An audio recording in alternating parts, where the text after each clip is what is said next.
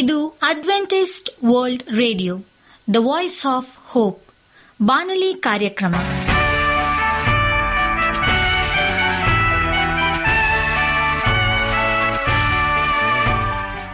ನಮಸ್ಕಾರ ಪ್ರೀತಿಯ ಕೇಳುಗರೆ, ನಾನು ನಿಮ್ಮ ಆಕಾಂಕ್ಷ ಪಾಲ್. ನಮ್ಮ ನಿಲಯದ ಕನ್ನಡ ಕಾರ್ಯಕ್ರಮಕ್ಕೆ ತಮ್ಮೆಲ್ಲರಿಗೂ ಆತ್ಮೀಯ ಸುಸ್ವಾಗತ. ಮುಂದಿನ ಮೂವತ್ತು ನಿಮಿಷಗಳಲ್ಲಿ ಸುಮಧುರ ಹಾಡುಗಳು ಹಾಗೂ ದೇವರ ವಾಕ್ಯವನ್ನು ಕೇಳೋಣ. ಈ ಕಾರ್ಯಕ್ರಮವು ನಿಮಗೆ ಸಂತೋಷ ತರಲೆಂದು ದೇವರಲ್ಲಿ ಪ್ರಾರ್ಥಿಸುತ್ತೇವೆ. ಈ ಕಾರ್ಯಕ್ರಮದ ಪ್ರಾರಂಭದಲ್ಲಿ ಸುಮಧುರ ಗೀತೆಯನ್ನು ಆಲಿಸೋಣ.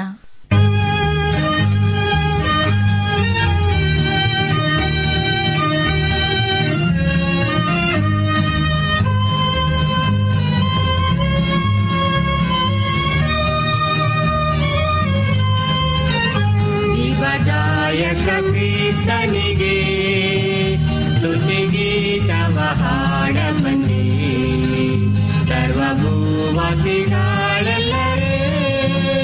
ಮನಮಾನವಾಸಿನಿ ಜೀವದಾಯಕ ಸ್ತನಿಗೆ ಸ್ತುತಿಗೆ ತವ ಹಾಡಮನಿ ಸರ್ವಭೂವತಿಗಳಲ್ಲೇ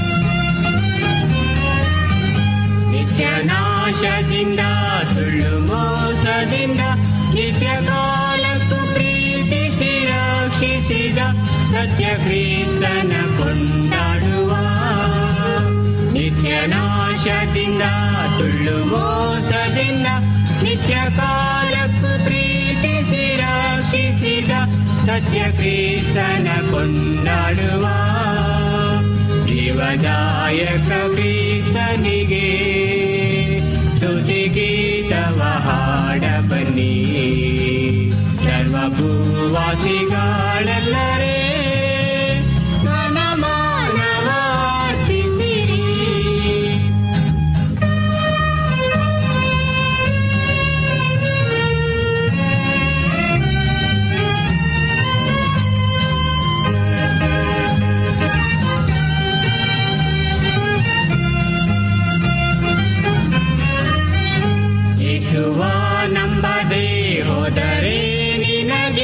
ಆತ್ಮರಕ್ಷಣೆಯು ಮಹಾಭಾಗ್ಯವು ತಪ್ಪಿ ನ್ಯಾಯತಿ ಬಾಗುವುದು ಯೇಸುವ ನಂಬದೆ ಹೋದರೆ ನಿನಗೆ ಆತ್ಮರಕ್ಷಣೆಯು ಮಹಾಭಾಗ್ಯವು ತಪ್ಪಿ ನ್ಯಾಯತಿ ಬಾಗುವುದು ಜೀವದಾಯಕ ಕ್ರಿಸ್ತನಿಗೆ ಸ್ತುತಿಗೆ ತವ ಹಾಡ ಬನ್ನಿ ಸರ್ವಭೂವಾಸಿಗಳಲ್ಲರೇ ಮನಮಾನವಾಸಿಸಿ.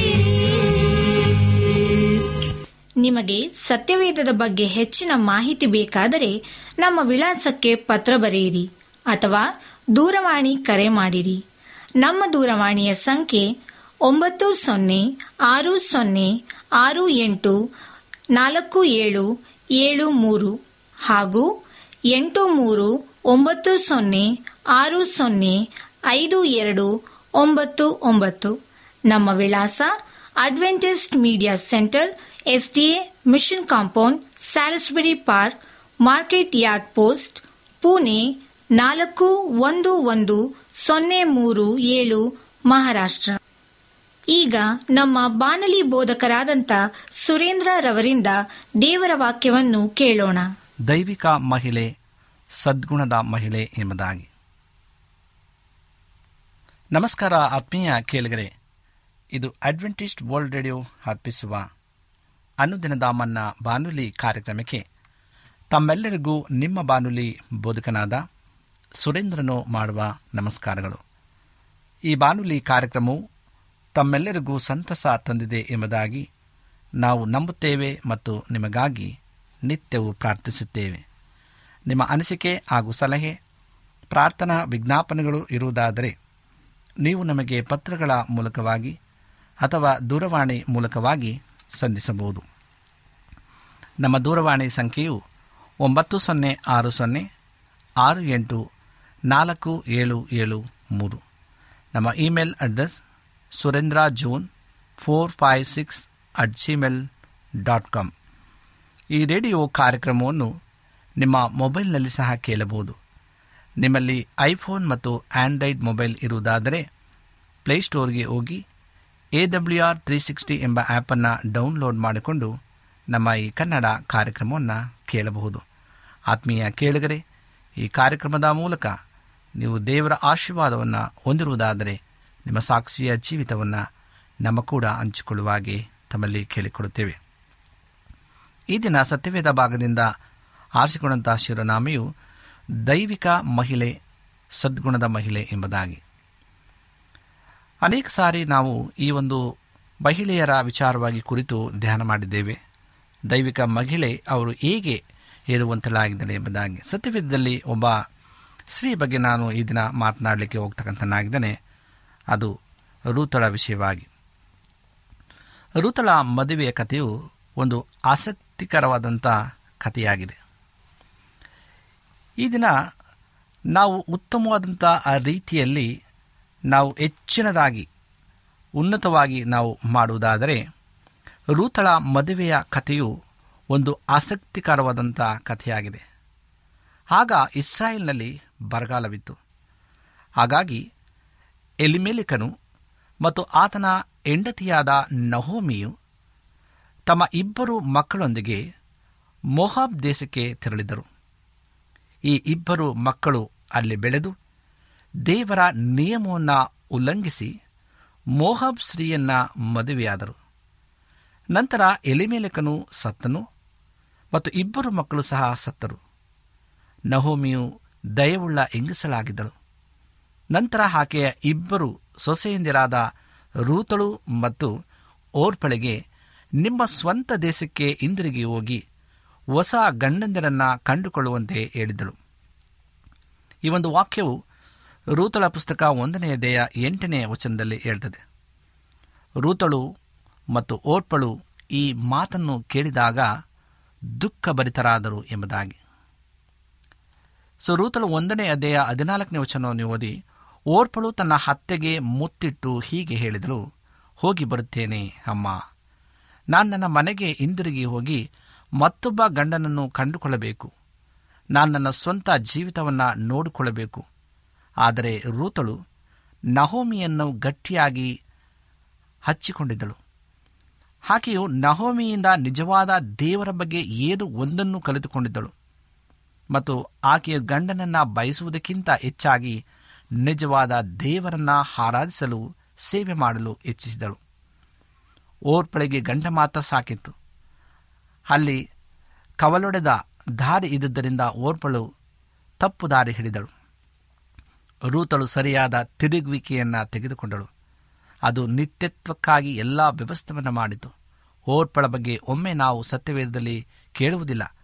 ಈ ದಿನ ಆಕೆ ಎಲ್ಲಿಯೇ ಇದ್ದರೂ ನಿಸ್ಸಂಶಯವಾಗಿ ಆಕೆಯು ತನ್ನ ಆಯ್ಕೆಯಿಂದಾಗಿ ಪಶ್ಚಾತ್ತಾಪ ಪಟ್ಟಿರುತ್ತಾಳೆ ಎಂಬುದಾಗಿ. ನಹೋಮಿಯು ಬೋಜನ್ ಎಂಬ ಒಬ್ಬ ಧನವಂತನಾದ ಹತ್ತಿರ ಸಂಬಂಧಿಯನ್ನು ಹೊಂದಿದ್ದಳು ಎಂಬುದಾಗಿ ರೂತಳ ಪುಸ್ತಕ ಎರಡನೇದೆಯ ಒಂದನೇ ವಚನವು ಹೇಳ್ತದೆ. ಇಸ್ರಾಯೇಲ್ನಲ್ಲಿ ಒಂದು ನಿಯಮವಿತ್ತು. ಅದೇನೆಂದರೆ, ಒಬ್ಬ ವಿವಾಹಿತನು ಸತ್ತರೆ ಆತನ ಹತ್ತಿರದ ಸಂಬಂಧಿಯು ಆ ವಿಧವೆಯನ್ನು ಮದುವೆಯಾಗಬೇಕು ಮತ್ತು ಸಂತಂತ ಅಂತ ಮನುಷ್ಯನ ಹೆಸರಿನಲ್ಲಿ ಮಕ್ಕಳನ್ನು ಆತನು ಎಬ್ಬಿಸಬೇಕು ಎಂಬುದಾಗಿ ಧರ್ಮೋಪದೇಶ ಕಾಂಡ ಇಪ್ಪತ್ತೈದನೇ ಅಧ್ಯಾಯ ಐದರಿಂದ ಒಂಬತ್ತನೇ ವಚನ ಹೇಳ್ತದೆ. ಹಾಗಾಗಿ ನಹೋಮಿಯು ಹೀಗೆ ಯೋಚಿಸಿದಳು, ಒಳ್ಳೆಯದು, ಬೋವಜನು ತನ್ನ ಹತ್ತಿರದ ಸಂಬಂಧಿಯು ಮತ್ತು ಆತನು ಇನ್ನೂ ಒಂಟಿಗನಾಗಿದ್ದಾನೆ. ಹಾಗಿದ್ದಲ್ಲಿ ಆತನು ರೂತಳನ್ನು ಮದುವೆಯಾಗಬಹುದು. ಆದರೆ ರೂತಳಿಗೆ ಆ ನಿಯಮದ ಬಗ್ಗೆ ಗೊತ್ತಿರಲಿಲ್ಲ.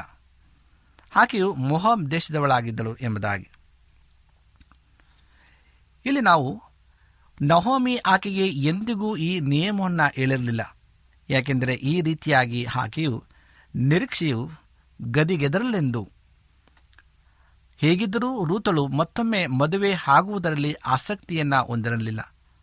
ಆಕೆಯು ಇಸ್ರಾಯೇಲಿನ ಗಂಡನನ್ನು ಹುಡುಕಿಕೊಂಡು ಬಂದಿರಲಿಲ್ಲ. ಆಕೆಯು ನಿಜವಾದ ದೇವರನ್ನು ಹುಡುಕಿಕೊಂಡು ಬಂದಿದ್ದಳು. ಓರ್ಪಳು ಮೋಹಾಬ್ಗೆ ಗಂಡನನ್ನು ನೋಡಲು ಹೋದಳು. ಆದರೆ ರೂತಳು ದೇವರನ್ನು ಹುಡುಕಿದ್ದಕ್ಕಾಗಿ ಆಕೆ ದೇವರನ್ನು ಮಾತ್ರ ಕಂಡುಕೊಳ್ಳಲಿಲ್ಲ, ಆದರೆ ಒಳ್ಳೆಯ ಗಂಡನನ್ನೂ ಸಹ ಪಡೆದುಕೊಂಡಳು ಮತ್ತು ಮುಂದಿನ ಭವಿಷ್ಯಕ್ಕಾಗಿ ಒಳ್ಳೆಯ ಆಸ್ತಿ ಸಹ ದೊರಕಿತು. ಯಾರು ದೇವರನ್ನು ಸನ್ಮಾನಿಸುತ್ತಾರೋ ಅವರನ್ನು ದೇವರು ನಿಶ್ಚಯವಾಗಿ ಸನ್ಮಾನಿಸುತ್ತಾರೆ. ಯಾರು ಮೊದಲು ದೇವರ ರಾಜ್ಯವನ್ನು ಹುಡುಕುತ್ತಾರೋ ಈ ಇಹಲೋಕದ ಜೀವಿತಕ್ಕಾಗಿ ಬೇಕಾಗಿರುವ ಅವಶ್ಯಕತೆಗಳನ್ನು ದೇವರು ನಿಶ್ಚಯವಾಗಿ ಪೂರೈಸುತ್ತಾರೆ. ಅದಕ್ಕಾಗಿ ಹುಡುಕದೇ ಇದ್ದರೂ ಅವಶ್ಯವಿರುವಂಥ ಇದ್ದಂತೂ ಸಹ ಸಿಗುತ್ತದೆ. ಅಂತಹ ಸಂಗತಿಗಳು ಅವರ ತೊಡೆ ಮೇಲೆ ಬಂದು ಬೀಳುತ್ತದೆ ಎಂಬುದಾಗಿ. ನಹೋಮಿ ಮತ್ತು ರೂತಳು ಇಬ್ಬರು ಬಡವರಾಗಿದ್ದರು. ಆದರೂ ಸಹ ರೂತಳು ಕಷ್ಟಪಟ್ಟು ಕೆಲಸ ಮಾಡುವಂಥ ಹುಡುಗಿಯಾಗಿದ್ದಳು. ತನ್ನ ದೈನಂದಿನ ಅಗತ್ಯತೆಗಳಿಗಾಗಿ ಊಟ, ಬಟ್ಟೆ, ಕೆಳಮಟ್ಟದ ಕೆಲಸಗಳನ್ನು ಮಾಡಲು ಸಹ ನಾಚಿಕೆ ಪಡುತ್ತಿರಲಿಲ್ಲ.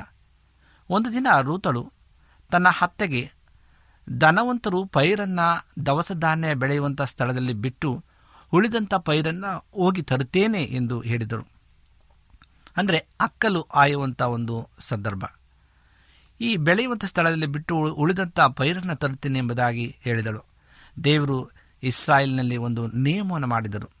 ಅದೇನೆಂದರೆ, ನೀವು ಪೈರುಗಳನ್ನು ಕೊಯ್ಯುವಾಗ ಹೊಲಗಳ ಮೂಲೆಗಳಲ್ಲಿರುವುದನ್ನೆಲ್ಲ ಕೊಯ್ಯಬಾರದು ಮತ್ತು ಕೊಯ್ಯುವಾಗ ಅಕ್ಕಲಾಯಬಾರದು. ದ್ರಾಕ್ಷಿಯ ತೋಟಗಳಲ್ಲಿಯೂ ಹಕ್ಕಲಾಯಕೂಡದು. ಉದುರಿದ ಹಣ್ಣುಗಳನ್ನು ಆರಿಸಿಕೊಳ್ಳದೆ ಬಡವರಿಗೂ ಪರದೇಶಿಗಳಿಗೂ ಬಿಟ್ಟು ಬಿಡಬೇಕೆಂಬುದಾಗಿ ಯಾಜಕಕಾಂಡ ಹತ್ತೊಂಬತ್ತನೆಯದೆಯ ಒಂಬತ್ತು ಮತ್ತು ಹತ್ತನೇ ವಚನದಲ್ಲಿ ಹೇಳ್ತದೆ. ರೂತಳು ಬಿಟ್ಟು ಉಳಿದಂಥ ಪೈರನ್ನು ಎತ್ತಿಕೊಳ್ಳಲು ತೆರೆದಳು. ಬಡ ಹುಡುಗಿಯಾಗಿದ್ದುಕೊಂಡು ತನ್ನನ್ನು ಮತ್ತು ತನ್ನ ಅತ್ತೆಯನ್ನು ನೋಡಿಕೊಳ್ಳಲು ಆಕೆ ಕೈಲಾದದ್ದನ್ನು ಮಾಡುತ್ತಿದ್ದಳು.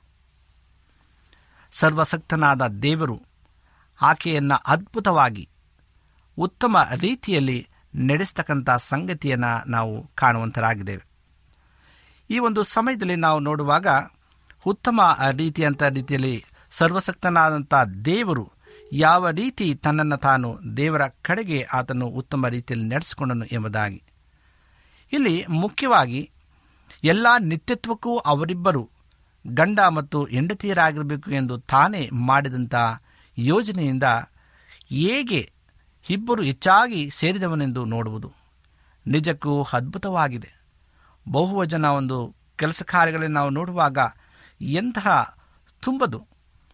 ಬಹುವಜನು ಪೈರನ್ನು ಆಯ್ದುಕೊಳ್ಳುತ್ತಿದ್ದ ಆ ಸ್ತ್ರೀಯನ್ನು ನೋಡಿ ಯಾರು ಈಕೆ ಎಂದು ಕೆಲಸಗಾರರಲ್ಲಿ ಕೇಳಿದನು. ಆಕೆಯು ಮೋಹಾಬ್ ದೇಶದ ಸ್ತ್ರೀ ನಹೋಮಿ ಎಂಬುದಾಗಿ. ಇಲ್ಲಿ ಈ ಒಂದು ಸ್ತ್ರೀ ನಹೋಮಿಯೊಟ್ಟಿಗೆ ಬಂದಿದ್ದಾಳೆ ಎಂಬುದಾಗಿ ಆ ಕೆಲಸಗಾರರು ಪ್ರತಿಕ್ರಿಯಿಸಿದರು. ಈ ಒಂದು ಸಮಯದಲ್ಲಿ ನಾವು ನೋಡುವಾಗ ಉತ್ತಮ ರೀತಿಯಾದಂಥ ಆಶೀರ್ವಾದವನ್ನು ನಾವು ಹೊಂದ್ಕೊಳ್ತಕ್ಕಂಥರಾಗಿದ್ದೇವೆ. ಇಲ್ಲಿ ಈ ಒಂದು ಆತನ ಕಾಳಜಿ ಏನಾಗಿತ್ತೆಂದರೆ, ರೂತಳು ಯಾವ ಪುರುಷರಿಂದಲೂ ಉಪದ್ರವಕ್ಕೆ ಆಕೆ ಬಂದಿರಲಿಲ್ಲ ಅಂತಕ್ಕಂಥ ಒಂದು ಸಂದರ್ಭವನ್ನು ನಾವು ಕಾಣ್ತೇವೆ. ಆದ್ದರಿಂದ ಇಲ್ಲಿ ಮನುಷ್ಯನ ಆತನ ಕಾಳಜಿ ಏನಾಗಿತ್ತು, ರೂತಳು ಯಾವ ಪುರುಷನಿಂದಲೂ ಉಪದ್ರವವನ್ನು ಒಳಗಾಗಬಾರದು ಎಂಬುದಾಗಿತ್ತು ಮತ್ತು ಯಾವುದೇ ಬೇರೆ ಜಾಗಕ್ಕೆ ಹೋಗಿ ಪೈರನ್ನು ಆಯ್ದುಕೊಳ್ಳಬೇಡ, ಅದು ತುಂಬ ಅಪಾಯ ಎಂದು ಆಕೆಗೆ ಹೇಳಿದನು. ಆತನ ಆಕೆಗೆ ನೋವು ಮಾಡದಂಥ ತನ್ನ ಸೇವಕರಿಗೆ ಹೇಳಿದನು. ರೂತಳಿಗೆ ಇದು ತೀರಾ ಮನಮುಟ್ಟಿತು. ಆಕೆಯ ಮುಖವನ್ನು ಬಗ್ಗಿಸಿಕೊಂಡು ನಿರ್ಲಕ್ಷ್ಯಕ್ಕೆ ಒಳಗಾದ ಮೋಹಾಬ್ ಶ್ರೇಷ್ಠವಳಾದಂಥ ನನ್ನ ಬಗ್ಗೆ ಯಾಕೆ ಈ ರೀತಿಯಾದಂಥ ಆ ಒಂದು ದಯೆ ತೋರಿಸುತ್ತಿದ್ದಾನೆ ಎಂಬುದಾಗಿ ಬಹುವಜನಲ್ಲಿ ಕೇಳಿದರು. ಆಕೆಯು ತನ್ನ ಅತ್ತೆಗೆ ಎಲ್ಲದರಲ್ಲಿ ತೋರಿಸುವಂಥ ದಯೆ ಮತ್ತು ಆಕೆಯು ತನ್ನ ಹಳೆಯ ಮೋಹಾಬ್ ದೇಶದ ವಿಗ್ರಹಗಳನ್ನು ಮರೆತುಬಿಟ್ಟು ನಿಜ ದೇವರನ್ನು ಹಿಂಬಾಲಿಸುವುದನ್ನು ಆರಿಸಿಕೊಂಡಿದ್ದರ ಬಗ್ಗೆ ಕೇಳಿಸಿಕೊಂಡಳು ಎಂಬುದಾಗಿ ಆಕೆ ಬಹುಜನ ಪ್ರತಿಕ್ರಿಯಿಸಿದನು. ಆಕೆ ಎತ್ತಿಕೊಳ್ಳಲು ಸುಲಭವಾಗುವಂತೆ ಕೆಲವು ಪೈರುಗಳನ್ನು, ಹಣ್ಣನ್ನು ಕೈ ತುಂಬ ಉದುರಿಸುವಂತೆ ತನ್ನ ಸೇವಕರಿಗೆ ಬೋವಜನು ಹೇಳಿದನು. ಬೋವಜನಂಥ ಗಂಡನನ್ನು ಹೊಂದಿಕೊಳ್ಳುವಂತೆ ದೇವರು ಆ ಉಡುಗೆಯನ್ನು ಏಕೆ ಎತ್ತಿಕೊಂಡನು ಮತ್ತು ದಾವಿದನ ಪೂರ್ವಜಳಾಗುವಂತೆ ಹಾಗೂ ನಮ್ಮ ಕರ್ತನ ವಂಸಾವಳಿಯ ಸಾಲಿಗೆ ಆಕೆಯು ಸೇರುವಂತೆ ದೇವರು ಆಕೆಯನ್ನು ಯಾಕೆ ಎತ್ತಿಕೊಂಡರು? ಮೊದಲನೇದಾಗಿ, ರೂತಳು ದೀನತೆಯುಳ್ಳ ಹುಡುಗಿಯಾಗಿದ್ದಳು. ತನ್ನ ಬಗ್ಗೆ ಅತಿ ಉನ್ನತವಾಗಿ ಯೋಚಿಸುತ್ತಿರಲಿಲ್ಲ. ಆಕೆಯು ಕಷ್ಟಪಟ್ಟು ಕೆಲಸ ಮಾಡುತ್ತಿದ್ದಳು ಮತ್ತು ವಿನಯಶೀಲಳಾಗಿದ್ದಳು ಹಾಗೂ ದೃಢ ನಂಬಿಕೆಯುಳ್ಳ ಸ್ತ್ರೀಯಾಗಿದ್ದಳು. ಆಕೆಯು ದೇವರನ್ನು ಹಿಂಬಾಲಿಸುವ ಸಲುವಾಗಿ ತನ್ನ ಮನೆಯನ್ನು ಮರೆತಿದ್ದಳು ಮತ್ತು ತನ್ನ ಸಂಬಂಧಿಕರನ್ನು ಮರೆತಿದ್ದಳು ಹಾಗೂ ತನ್ನ ಅತ್ತೆಯನ್ನು ಗೌರವದಿಂದ, ದಯೆಯಿಂದ ಮತ್ತು ಪ್ರೀತಿಯಿಂದ ಕಾಣುತ್ತಿದ್ದಳು ಎಂಬುದಾಗಿ. ಇಂದು ಸಹ ಯೌವನಸ್ಥ ಹುಡುಗಿಯರಲ್ಲಿ ದೇವರು ಈ ಗುಣಲಕ್ಷಣಗಳನ್ನು ನೀಡುತ್ತಾನೆ. ಇನ್ನೊಬ್ಬರಿಂದ ನಿರ್ಲಕ್ಷ್ಯಕ್ಕೆ ಒಳಗಾದಂಥ ತನ್ನ ಮಕ್ಕಳ ಬಗ್ಗೆ ಕಾಳಜಿ ವಹಿಸುವ ಮೂಲಕ ಅವರಿಗಾಗಿ ಉತ್ತಮ ಮದುವೆ ಸಂಗತಿಯನ್ನು ಹುಡುಕುತ್ತಾನೆ ಎಂದು ಈ ಕಥೆಯು ನಮಗೆ ತೋರುತ್ತದೆ. ರೂತಳು ಮನೆಗೆ ಬಂದಾಗ ಆಕೆಯ ಅತ್ತೆಯು ಎಲ್ಲಿ ಆಯ್ದುಕೊಂಡು ಬಂದೆ ಎಂಬುದಾಗಿ ಕೇಳಿದಾಗ ಆಯ್ದುಕೊಂಡ ಬಂದ ಸ್ಥಳವನ್ನು ರೂತಳು ಹೇಳಿದಳು. ನಹೋಮಿ ಇದನ್ನು ಕೇಳಿದಾಗ ತಾನು ಪ್ರಯತ್ನಿಸಿ ಭದ್ರತೆಯನ್ನು ಒದಗಿಸುವುದಾಗಿ ಮತ್ತು ಬೋವಜನು ಹತ್ತಿರದ ಸಂಬಂಧಿ ಎಂಬುದಾಗಿ ರೂತಳಿಗೆ ಹೇಳಿದಳು. ನಹೋಮಿಯು ರೂತಳಿಗೆ ದೇವರ ನಿಯಮದ ಬಗ್ಗೆ ವಿವರಿಸಬಹುದು ಮತ್ತು ಉತ್ತಮ ರೀತಿಯಲ್ಲಿ ತಿಳಿಸಿರಲೂಬಹುದು. ಅಂದರೆ ಹತ್ತಿರದ ಸಂಬಂಧಿಯು ವಿಧವೆಯ ಆಸ್ತಿಯನ್ನು ಕೊಂಡುಕೊಳ್ಳಬಹುದು ಮತ್ತು ಆಕೆಯನ್ನು ವಿವಾಹವಾಗಬಹುದು ಎಂಬ ದೇವರ ನಿಯಮದಲ್ಲಿನ ಆದೇಶವನ್ನು ವಿವರಿಸಿರಬಹುದು. ಬೋವಜನು ನಹೋಮಿಯನ್ನು ಭೇಟಿಯಾದಾಗ ಆತನು ಹತ್ತಿರದ ಸಂಬಂಧಿಯಾಗಿದ್ದರಿಂದ ರೂತಳನ್ನು ಪಡೆದುಕೊಂಡು ಮದುವೆಯಾಗುವಂತೆ ನಹೋಮಿಯು ಆತನನ್ನು ಕೋರಿಕೊಂಡಿದ್ದಳು. ಈ ಒಂದು ವಚನವು ರೂತಳ ಪುಸ್ತಕ ಮೂರನೇ ಅಧ್ಯಾಯ ಎಂಟನೇ ವಚನದಲ್ಲಿ ಇರ್ತದೆ. ಬೋವಜನು ಈ ವಿಷಯವನ್ನು ಕೇಳಿ ಸಂತೋಷಪಟ್ಟನು, ಯಾಕೆಂದರೆ ರೂತಳು ಲಕ್ಷಣವಾಗಿರುವಂಥ ಯೌವನಸ್ಥ ಪುರುಷರನ್ನು ಮದುವೆಯಾಗಲು ಆರಿಸಿಕೊಳ್ಳಲಿಲ್ಲ ಎಂಬುದಕ್ಕಾಗಿ. ಬೋವಜನು ಹೆಚ್ಚು ವಯಸ್ಸುಳ್ಳವನಾಗಿದ್ದನು ಮತ್ತು ಯೌವನಸ್ಥ ಹುಡುಗಿಯರಿಗೆ ಹೆಚ್ಚಾಗಿ ವಯಸ್ಸಾದಂಥ ಪುರುಷರು ಆಕರ್ಷಿತರಾಗಿರುವುದಿಲ್ಲ. ಆದರೆ ಬೋವಜನು ಹೇಳಿದ್ದೇನೆಂದರೆ ಮತ್ತೊಬ್ಬನು ತನಗಿಂತ ಹತ್ತಿರದ ಸಂಬಂಧಿ ಇದ್ದಾನೆ ಎಂಬುದಾಗಿ. ಒಬ್ಬ ನೀತಿಯುಳ್ಳ ಮನುಷ್ಯನಾಗಿ ಬೋವಜನು ಹೀಗೆ ಹೇಳ್ತಾನೆ, ನನ್ನ ಸಮೀಪ ಸಂಬಂಧಿಯನ್ನು ಮದುವೆಯಾಗುವಂತೆ ರೂತಳನ್ನು ಮೊದಲು ಕೇಳುವೆನು ಎಂಬುದಾಗಿ ರೂತಳ ಪುಸ್ತಕ ಮೂರನೇ ಅಧ್ಯಾಯ ಹನ್ನೆರಡು ಮತ್ತು ಹದಿಮೂರನೇ ವಚನದಲ್ಲಿ ಹೇಳ್ತದೆ. ಮಾರನೆಯ ದಿನದಲ್ಲಿ ಬೋವಜನು ಪ್ರಾಮಾಣಿಕವಾಗಿ ಹತ್ತಿರದ ಸಂಬಂಧಿಯ ಊರ ಬಾಗಿಲಿಗೆ ಹೋಗಿ ನಹೋಮಿಯ ಆಸ್ತಿಯನ್ನು ಕೊಂಡುಕೊಳ್ಳುವ ಮತ್ತು ಆಕೆಯ ಹತ್ತಿರದ ಸಂಬಂಧಿಯಾಗಿ ರೂತಳನ್ನು ಮದುವೆಯಾಗುವ ಸಂಬಂಧ ಸಮೀಪ ಬಂಧುವಿನಲ್ಲಿ ಕೇಳಿದನು. ಆ ಸಮೀಪ ಬಂಧುವು ಪ್ರಾಮಾಣಿಕವಾಗಿ ಹೇಳಿದೆನೆಂದರೆ, ಹೌದು, ನಾನು ಆ ಆಸ್ತಿಯನ್ನು ಕೊಂಡುಕೊಳ್ಳುತ್ತೇನೆ ಎಂಬುದಾಗಿ. ಆದರೆ ಬೋವಜನು ರೂತಳನ್ನು ಮದುವೆಯಾಗಿ ಸತ್ತು ಹೋದ ಆಕೆಯ ಗಂಡನ ಹೆಸರಿನಲ್ಲಿ ಉಳಿಯುವಂತೆ ಆಕೆಯಲ್ಲಿ ಮಕ್ಕಳನ್ನು ಪಡೆದುಕೊಳ್ಳಬೇಕು ಎಂದು ಹೇಳಿದನು. ಆ ಸಮೀಪ ಬಂಧುವು ಇದನ್ನು ಕೇಳಿದಾಗ ಆ ಪ್ರಸ್ತಾಪಕ್ಕೆ ಹಿಂಜರಿದನು. ನಾನು ಇದನ್ನು ಮಾಡಲು ಆಗುವುದಿಲ್ಲ ಎಂಬುದಾಗಿ ಹೇಳಿದನು. ಆಕೆಯ ಮಕ್ಕಳು ನಂತರದಲ್ಲಿ ಪಿತ್ರಾರ್ಜಿತ ಆಸ್ತಿಯನ್ನು ತನ್ನ ಮಕ್ಕಳೊಂದಿಗೆ ಪಡೆದುಕೊಳ್ಳಬಹುದು ಎಂಬುದಾಗಿ ಯೋಚಿಸಿದನು ಮತ್ತು ಆ ಜಟಿಲ ಸಮಸ್ಯೆಯು ಆತನಿಗೆ ಬೇಡವಾಗಿತ್ತು. ಹಾಗಾಗಿ ಆ ಆಸ್ತಿಯನ್ನು ಕೊಂಡುಕೊಳ್ಳಲು ಆತನು ಹಿಂದೇಟು ಹಾಕಿದನು. ಆದ ಕಾರಣ ಬೋವಜನು ಆ ಆಸ್ತಿಯನ್ನು ಕೊಂಡುಕೊಳ್ಳಲು ಮತ್ತು ರೂತಳನ್ನು ಮದುವೆಯಾಗಲು ಮೊದಲ ಸಾಲನಲ್ಲಿ ಇದ್ದನು. ಬೋವಜನು ಅದನ್ನು ಮಾಡಲು ಸಿದ್ಧನಾಗಿ ಒಪ್ಪಿದನು. ಮೋಹಬ್ಬಳ ಹುಡುಗಿಯನ್ನು ಮದುವೆಯಾಗಲು ಪ್ರಮುಖ ಮನುಷ್ಯನಾದ ಬೋವಜನು ದೃಢ ಹೆಜ್ಜೆಯನ್ನು ಇಟ್ಟನು. ಆದರೆ ಆತನು ಕೆಲವೊಂದು ಪ್ರಶಂಸಿಸುವಂಥ ಗುಣಲಕ್ಷಣಗಳನ್ನು ರೂತಳಲ್ಲಿ ನೋಡಿದನು ಮತ್ತು ಅನಾಗರಿಕ ಕುಟುಂಬದಿಂದ ಬಂದ ಆಕೆಯನ್ನು ಬೋವಜನು ಗೌರವಿಸುತ್ತಿದ್ದನು. ಆ ಕ್ರೈಸ್ತಳ ಕುಟುಂಬದಿಂದ ಬಂದಂಥ ರಕ್ಷಣೆ ಹೊಂದಿದಂಥ ಹೆಣ್ಣು ಮಕ್ಕಳನ್ನು ಮದುವೆಯಾಗಲು ಕ್ರೈಸ್ತ ಕುಟುಂಬದ ಹುಡುಗರು ಬಹಳ ಹಿಂದೇಟು ಹಾಕುತ್ತಾರೆ. ಆದರೆ ಅನೇಕ ಪ್ರಕರಣಗಳಲ್ಲಿ ಇಂತಹ ಹುಡುಗಿಯರು ಬಲವುಳ್ಳಂಥ ಕ್ರೈಸ್ತರಾಗಿರ್ತಾರೆ ಮತ್ತು ವಿಶ್ವಾಸಿ ಕುಟುಂಬಗಳಿಂದ ಹುಟ್ಟಿದವರಿಗಿಂತ ಹೆಚ್ಚು ದೈವಿಕತೆಯನ್ನು ಅವರು ಹೊಂದಿರುತ್ತಾರೆ. ಬೋಜನು ರೂತನನ್ನು ಮದುವೆಯಾದನು ಮತ್ತು ಒಬೈದನೆಂಬ ಕರೆಯಲ್ಪಡುವ ಮಗನನ್ನು ಹೊಂದುವ ಮೂಲಕ ಜೆಸ್ಸಿಯ ತಂದೆಯಾದನು. ಈ ಜೆಸ್ಸಿಯು ದಾವಿದನ ತಂದೆಯಾಗಿದ್ದನು. ರೂತಳು ನಾಲ್ಕನೆಯದೇ ಹದಿನೇಳು ವರ್ಷದಿಂದ ಹೇಳ್ತದೆ, ಹೀಗಾಗಿ ದೇವರು ಅನಾಗರಿಕತೆ ಹಿನ್ನೆಲೆಯಿಂದ ಬಂದಂಥ ಸ್ತ್ರೀಯನ್ನು ನಿಷಿದ್ಧ ರಕ್ತ ಸಂಬಂಧಿಗಳೊಡನೆ ಕೂಡಿಕೊಳ್ಳುವಂತೆ ಗೌರವಿಸಿದರು. ರೂತಳಲ್ಲಿ ನಾವು ಏನನ್ನು ಕಲಿಯಬಹುದು? ಮೊದಲನೇದಾಗಿ ಒಂದು ಸಾಮ್ಯಲ ಎರಡು ಮೂವತ್ತರಲ್ಲಿ ಹೇಳ್ತದೆ, ಸತ್ಯ ಆಕೆಯ ಬಾಳಿನಲ್ಲಿ ನಿಜವಾಗಿತ್ತು. ಆ ವಚನವು ಹೀಗೆ ಹೇಳುತ್ತೆ, ನನ್ನ ಸನ್ಮಾನಿಸುವವರನ್ನು ಸನ್ಮಾನಿಸುವವನು ಎಂಬುದಾಗಿ. ದೇವರಲ್ಲಿ ಪಕ್ಷಪಾತವಿಲ್ಲ. ಇನ್ನೊಬ್ಬರಿಂದ ನಿರ್ಲಕ್ಷ್ಯಕ್ಕೆ ಒಳಗಾದಂತಹ ತನ್ನ ಮಕ್ಕಳ ಬಗ್ಗೆ ದೇವರು ಕಾಳಜಿ ವಹಿಸುವ ಮೂಲಕ ಅವರಿಗಾಗಿ ಉತ್ತಮ ಮದುವೆ ಸಂಗತಿಯನ್ನು ಹುಡುಕುತ್ತಾನೆ ಎಂದು ಈ ಕಥೆಯು ನಮಗೆ ಭಾಳ ಸ್ಪಷ್ಟವಾಗಿ ತೋರಿಸುತ್ತದೆ. ಇಹಲೋಕದ ಇಂತಹ ವಿಷಯಗಳಿಗಾಗಿಯೂ ಸಹ ಕರ್ತನಲ್ಲಿ ನಾವು ಭರವಸೆ ಬಿಡಬೇಕು. ದೇವರು ನಮ್ಮ ಕಾಳಜಿ ವಹಿಸುತ್ತಾನೆ ಮತ್ತು ನಮ್ಮ ಇಹಲೋಕದ ಎಲ್ಲ ಅಗತ್ಯತೆಗಳನ್ನು ದೇವರು ಪೂರೈಸುತ್ತಾರೆ. ಅವು ಏನಾಗಿದ್ದರೂ ಪರವಾಗಿಲ್ಲ, ಅವುಗಳನ್ನು ಆತನು ಪೂರೈಸುತ್ತಾನೆ ಎಂಬುದಾಗಿ. ಮತ್ತು ಈ ಒಂದು ರೀತಿಯಲ್ಲಿ ಕರ್ತನು ಆ ಒಂದು ಬೋಜನು ಮತ್ತು ರೂತಳನ್ನು ದೇವರು ಸೇರಿಸತಕ್ಕಂಥ ಒಂದು ಸಂದರ್ಭವನ್ನು ನಾವು ಕಾಣ್ತಕ್ಕಂಥರಾಗಿದ್ದೇವೆ. ಪ್ರಿಯ ಆತ್ಮೀಯ ಸಹೋದರ ಸಹೋದರಿಯರೇ, ಇಂದು ನಾವು ಎಷ್ಟರ ಮಟ್ಟಿಗೆ ನಮ್ಮನ್ನು ನಾವು ಕರ್ತನಿಗೆ ನಾವು ಒಪ್ಪಿಸಿಕೊಡ್ತೇವೆ, ನಾವು ಎಷ್ಟರ ಮಟ್ಟಿಗೆ ನಾವು ನಂಬಿಗಸ್ಥರಾಗಿದ್ದೇವೆ ಎಂಬುದನ್ನು ನಾವು ತಿಳ್ಕೊಳ್ಬೇಕಾಗಿದೆ. ಇವತ್ತು ಆ ದೈವಿಕ ಮಹಿಳೆಯ ಸದ್ಗುಣಗಳನ್ನು ಅನೇಕ ಮಹಿಳೆಯರು ಹೊಂದಿಕೊಂಡಿದ್ದಾರೆ. ಆ ನಿಟ್ಟಿನಲ್ಲಿ ದೇವರವರನ್ನು ಉನ್ನತ ರೀತಿಯಲ್ಲಿ ಆರಿಸಿಕೊಂಡಿರ್ತಕ್ಕಂಥ ಸಂಗತಿಯನ್ನು ನಾವು ಕಾಣ್ತೇವೆ. ಇಂದು ರಕ್ಷಕನು ಆಕೆಯ ಉದರದಲ್ಲಿ ಹುಟ್ಟುವಂಥ ಒಂದು ಆತನ ಒಂದು ವಂಶ ಪಾರಂಪರ್ಯದಲ್ಲಿ ಬರುವಂಥ ಸಂಗತಿಯನ್ನು ನಾವು ಕೇಳುವಾಗ ಎಂಥ ಆಶೀರ್ವಾದ ಆಗ್ತಕ್ಕಂಥದ್ದಾಗಿದೆ. ಆಕೆ ಮೊಹಾಬ್ ದೇಶದ ಸ್ತ್ರೀಯಾಗಿದ್ದಳು, ಹನ್ನೆರಡಾಗಿದ್ದಳು. ಅಸತ್ಯವನ್ನು ಅವಳು ಬೇರೆ ರೀತಿಯಲ್ಲಿ ತಿಳ್ಕೊಂಡಿದ್ಲು, ಸತ್ಯದ ಬಗ್ಗೆ ಅವಳಿಗೆ ಗೊತ್ತಿರಲಿಲ್ಲ, ಆದರೆ ನಿಜವಾದ ದೇವರನ್ನು ಕಂಡುಕೊಂಡ್ಳು. ಅವಳ ಮಾತು ಸತ್ಯ, ಯಾಕೆಂದರೆ ನಿನ್ನ ದೇವರೇ ನನ್ನ ದೇವರು, ನೀನೆಲ್ಲೆಲ್ಲಿ ವಾಸಿಸ್ತೀಯ ನಾನು ಅಲ್ಲೇ ವಾಸಿಸ್ತೇನೆ, ನೀನು ಸಾಯುವಲ್ಲೇ ನಾನು ಸಾಯುವೆನು ಎಂಬುದಾಗಿ.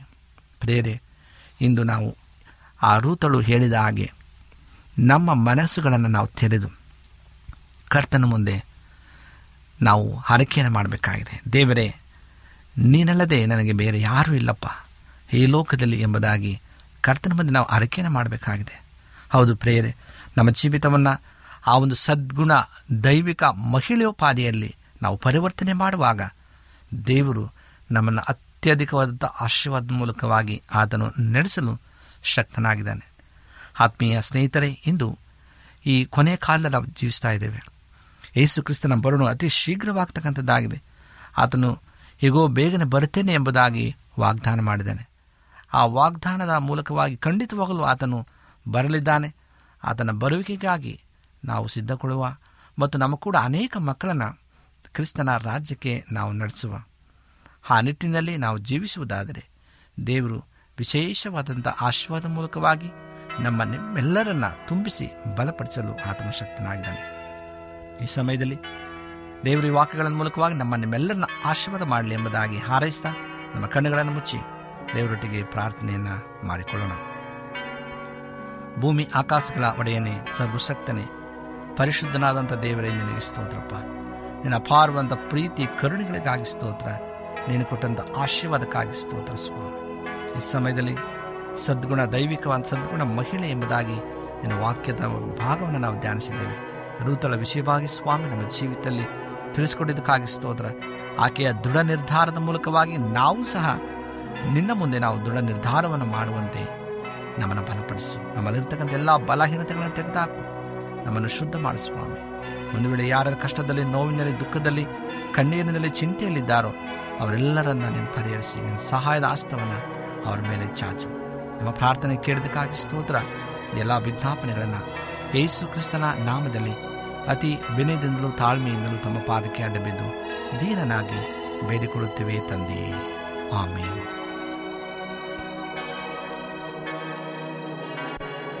ನಿಮಗೆ ಸತ್ಯವೇದದ ಬಗ್ಗೆ ಹೆಚ್ಚಿನ ಮಾಹಿತಿ ಬೇಕಾದರೆ ನಮ್ಮ ವಿಳಾಸಕ್ಕೆ ಪತ್ರ ಬರೆಯಿರಿ ಅಥವಾ ದೂರವಾಣಿ ಕರೆ ಮಾಡಿರಿ.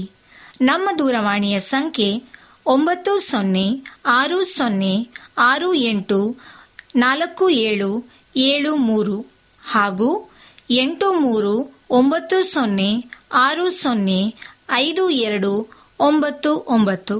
ನಮ್ಮ ವಿಳಾಸ Adventist media centre, S D A mission compound, Salisbury Park, Market Yard post, Pune ನಾಲ್ಕು ಒಂದು ಒಂದು ಸೊನ್ನೆ ಮೂರು ಏಳು, ಮಹಾರಾಷ್ಟ್ರ.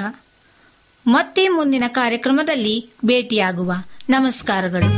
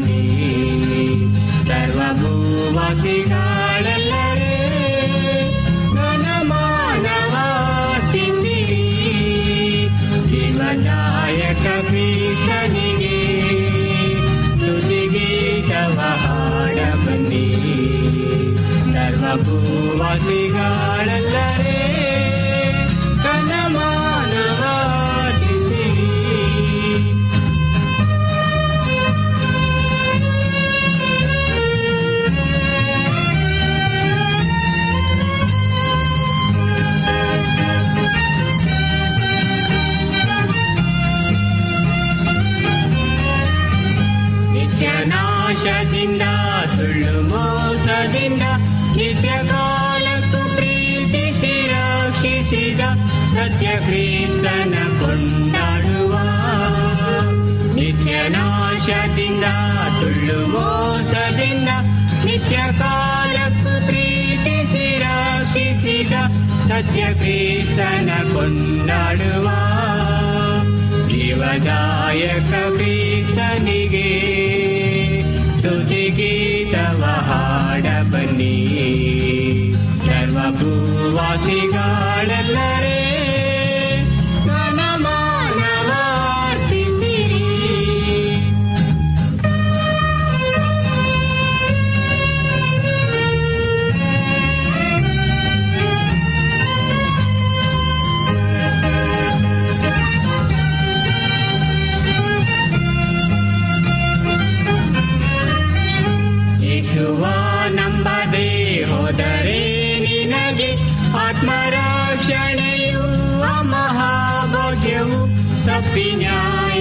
ಾಗುವುದು ಯೇಸುವ ನಂಬದೆ ಹೋದರೆ ನಿನಗೆ ಆತ್ಮರಕ್ಷಣೆಯು ಮಹಾಭಾಗ್ಯವು ತಪ್ಪಿನಾಯತಿ.